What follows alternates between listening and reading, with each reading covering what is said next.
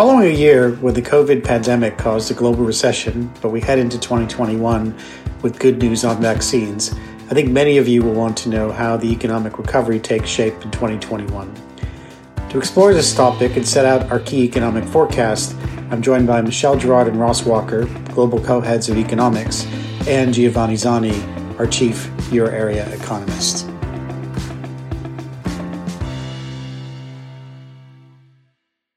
I think that the big question that we're trying to to answer ultimately is is whether or not we're entering or or have already entered uh, a new policy paradigm, one that's that's very different from uh, what we were used to in the the post 2008 uh, experience. And in terms of what we're going to try to cover, uh, we are going to try to answer this question of is this a genuine policy paradigm shift.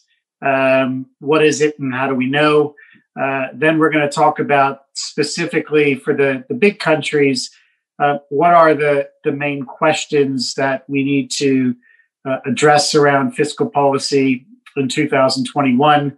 Um, we're going to talk a little bit uh, about some of the, the interesting supply uh, dimensions uh, that come from fiscal policy. And, and then we're going to try and, and cover a little bit about what, what the role of monetary policy uh, is in this, this post COVID uh, environment. So we've got five speakers. So Michelle Girard, Ross Walker are co heads of global economics. Giovanni Zanni uh, is our chief uh, economist for the euro area.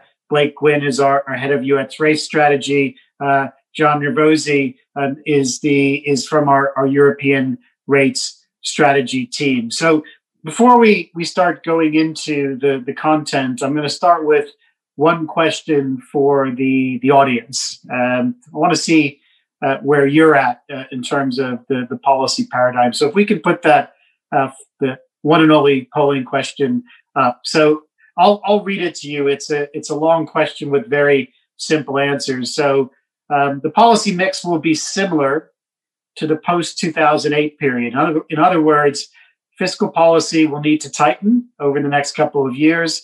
Monetary policy will remain the main policy lever. Uh, you strongly agree with that. You agree with it. You have no view. You disagree, or you strongly disagree. It's um, it's evenly split, and I, I'd say that there's maybe a slightly larger amount of you that that that disagree, and I, I think it's interesting because it, it, it makes for um, a great debate. So, Michelle and Ross, I'm I'm going to throw uh, a lot of responsibility uh, on you. We'll start with with Ross first, but I think we're in the uh, the strongly disagree camp. We think this is a, a new policy paradigm. Will look substantially different uh, from what we had in in 2008. So. Uh, we'll start with Ross. What is your impression uh, of why we think it's different, how we think it is a new policy paradigm? Well, I think firstly, the the previous main macroeconomic policy lever, monetary policy in, in its various guises, uh, has lost some some of its potency. Um, if you think of how QE was uh, described by central banks when they discussed the transmission mechanisms during its first phases back in 2009, it was being uh, explained in terms of lowering risk-free rates. Well, very hard to do given current levels of, of yields. Um, there was the sort of portfolio rebalancing effect. I mean, it feels like that has, to some extent, largely worked its way through. And by, by pushing on, by pushing through that channel, you you maybe store up bigger imbalances. Um, the sort of pure monetary um, excess reserves will prompt bank lending channel. Um, that never really seemed to function. And the bank lending surge we've seen this time, I would argue, is really a, more a reflection of fiscal policy. It reflects um, state support uh, through lending schemes and, of course, um, pretty extensive lending guarantees being provided by the government. So it's really, I think, the lending surge, even this time, is a fiscal rather than a monetary phenomenon. So the, the traditional monetary levers have been less powerful. Uh, but also, the, the, the COVID recession itself was caused directly by government policies, um, the lockdowns. It wasn't an exogenous shock uh, that governments could uh, distanced themselves from. Um, it was a direct um, consequence of government policy, and therefore I think governments felt they had to um, to address that, to counterbalance it, to compensate um, sections of the economy, and the easiest way to do that uh, is via fiscal policy. So I think some of the the ideological baggage um, was also ditched to the, the, the sort of the sense that well we we should have cyclically balanced budgets and we should cap debt to GDP levels. Um, I think some of those those marker posts, in any case, have been blown over by uh, the the post global financial crisis experience. You know, there weren't these tipping points at 90% of GDP or 100% of GDP in terms of debt levels and so on. Um, and finally, I, I think the the electorate's appetite for another round of of austerity just just wasn't there, and the political class. Um, we've seen obviously a more febrile political environment in a number of number of economies. Um, the political class just simply wasn't prepared to to pursue that old orthodoxy. So the net effect of it is that we're it feels like we're we we we we, we sort of got in our Doctor Who TARDIS and and went back to the 1960s, and here we are with with fiscal policy once again as the the main lever of demand management. We've had, of course, activist fiscal policy for periods before, but never as explicitly uh, as a as, as the lever to support demand. And I think that's what's changed. And given the outlook over the next few years, we, we don't really see that changing dramatically. That that new philosophy we think is is here to stay. And Michelle, what do, what do, what do you think about the, uh, the, the policy paradigm and how it's changed? We've you and I have talked about this um, many many times in, in, in the last year. So I'll, I'll, pick up a little bit on, on where Ross had, had left off, which is sort of looking forward.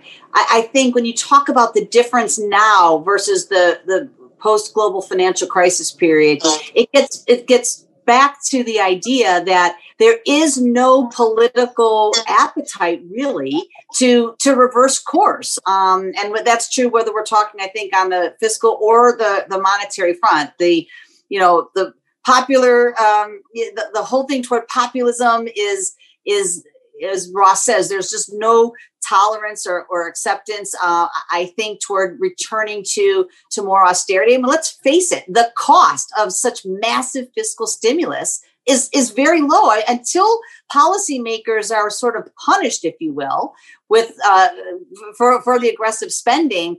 It's all it's going to be hard to argue against it. I mean, think about we were discussing. You were just saying, uh, Jim, watching this Brookings Institute uh, arguments for for the fact that this is the time policymakers should be borrowing cheaply to to to more aggressively use fiscal policy I think on both uh, social and environmental uh, uh, front. So the fiscal story, I think, is is very unlikely to reverse course. And then, of course, you've got the monetary side, which is completely different. Remember, in the post global financial crisis period, the, the the minute that we saw the recovery take hold, central banks wanted to get off zero to give themselves ammunition in case things turn down.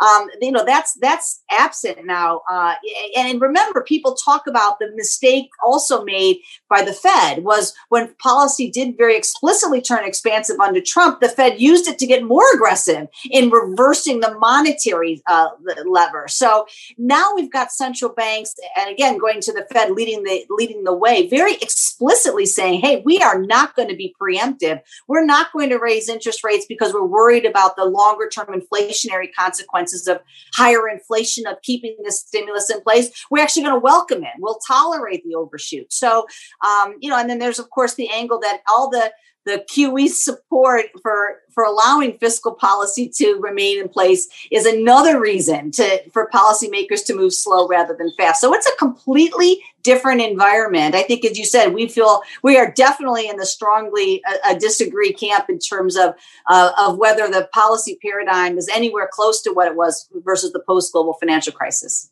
Yeah, again, I'll just I'll just say I, I'm surprised by the the normal distribution of the uh, the answers to our, our first questions. I'm gonna switch to to to Ross and and of the of the three largest economies, the the one that seems to to float tightening early is is the UK. So when when Rishi Sunak tells us that we should all be looking at tax hikes sometime soon. Is this something we should be worrying about, or is it just a little bit of red meat to the, the, the base, so to speak?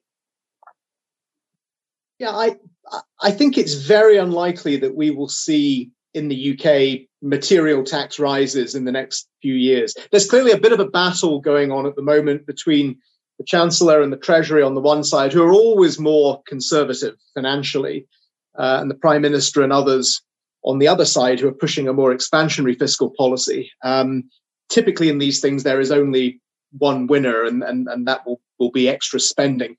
I, I think the Treasury knows that it's you know, at least for the next year or so, we're on this sort of ultra expansionary fiscal setting as they, they set out in the one year spending review. I think what the Treasury is really just trying to do is, is to sort of rein in expectations about how far this might go in the future. Um, but again, I think it's going to be politically a futile exercise because before too long, we will be running into the, the pre election period, and you're certainly not going to get any um, meaningful fiscal tightening then. The Conservatives also have some election uh, manifesto commitments not to raise the main income and expenditure taxes. And without putting those taxes up, and, and, and quite significantly, you're just not going to raise much revenue. So the sort of gesture politics of, for example, things have been trailed, some additional capital gains taxes. In reality, you're you're not going to generate much revenue. You will probably antagonize parts of your own electoral base. There's really not much point.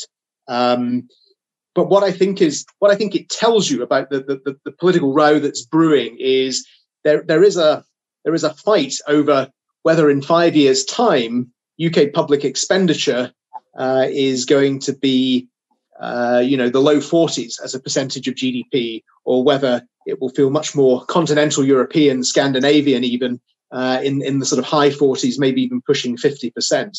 Uh, that for me is the big question in terms of, of of, of UK fiscal? Just how high is public spending going to go, and to what extent will taxes rise to partially fund that? Okay, so I'm gonna I'm gonna switch to Giovanni, who I think has the hardest job on this call because the your your your task, uh, if you're willing to accept it, um, is to convince the market that the euro area can deliver fiscal policy, and and and alongside that, convince the market that the recovery fund is real, it's a game changer, and it's going to pass. So I'm going to hand it over to you because I, I think this is probably one of the most important messages we're, we're trying to get across to people for 2021. Okay, so I accept the challenge. Um, and I think it's not that difficult to uh, to prove it. I mean, first of all, with facts, because I mean, if you look at the um, uh, fiscal uh, reaction this year, the, the, fiscal impulse is not that different from the ones that you had uh, in the US and only slightly smaller than the one in the UK and Japan. So it's not that we're not doing uh, anything uh, this year. The second point is that on top of this kind of above the line fiscal expansion, you also have like a, a very large financial safety net through, uh, you know, public uh, guarantees to loans and through uh, tax deferrals that it's not in those numbers, but it's more than 20% of GDP. So it's like a, an additional guarantee uh, for, for, for the economy. And the third point is that, yes, we've created the uh, recovery fund, which is 5% of GDP. That's also quite large and it's not just for the uh, kind of cycle for the for the short-term recovery it's actually for for the long haul and, and maybe that's the other you know key block that it's very important for the euro area. I mean, everything that we've heard from from Ross and from michelle about you know general uh, reason for a change of uh, paradigm on on the fiscal side, it applies especially to Europe. I mean, on the economic side, we have like everywhere else, low rates and a, a, large output gap, but we also have very high uh, savings. We have a very large current account surplus. So these are all conditions that are perfect for very high fiscal multiplier and to make uh, fiscal expansion super sustainable uh, in this situation. So that's on the economic side. On, on, the policy side, we had Draghi saying for years that you know fiscal policy had to be uh, a continuation of monetary policy, and now with Lagarde, we have all the elements in place for that to happen. That's why they're doing PEP. That's why they're providing support for all this supply that is coming to the government, and that's the explicit reasoning behind what's happening on the monetary policy side.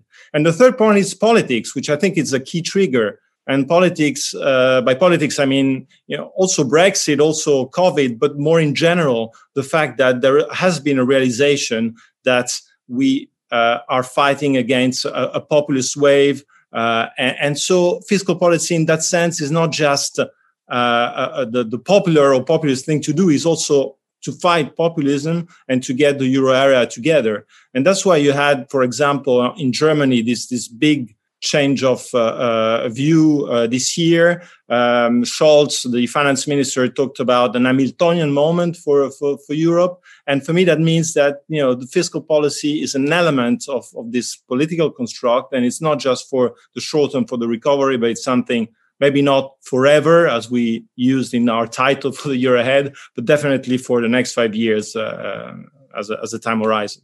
I hope you enjoyed this episode of On Point.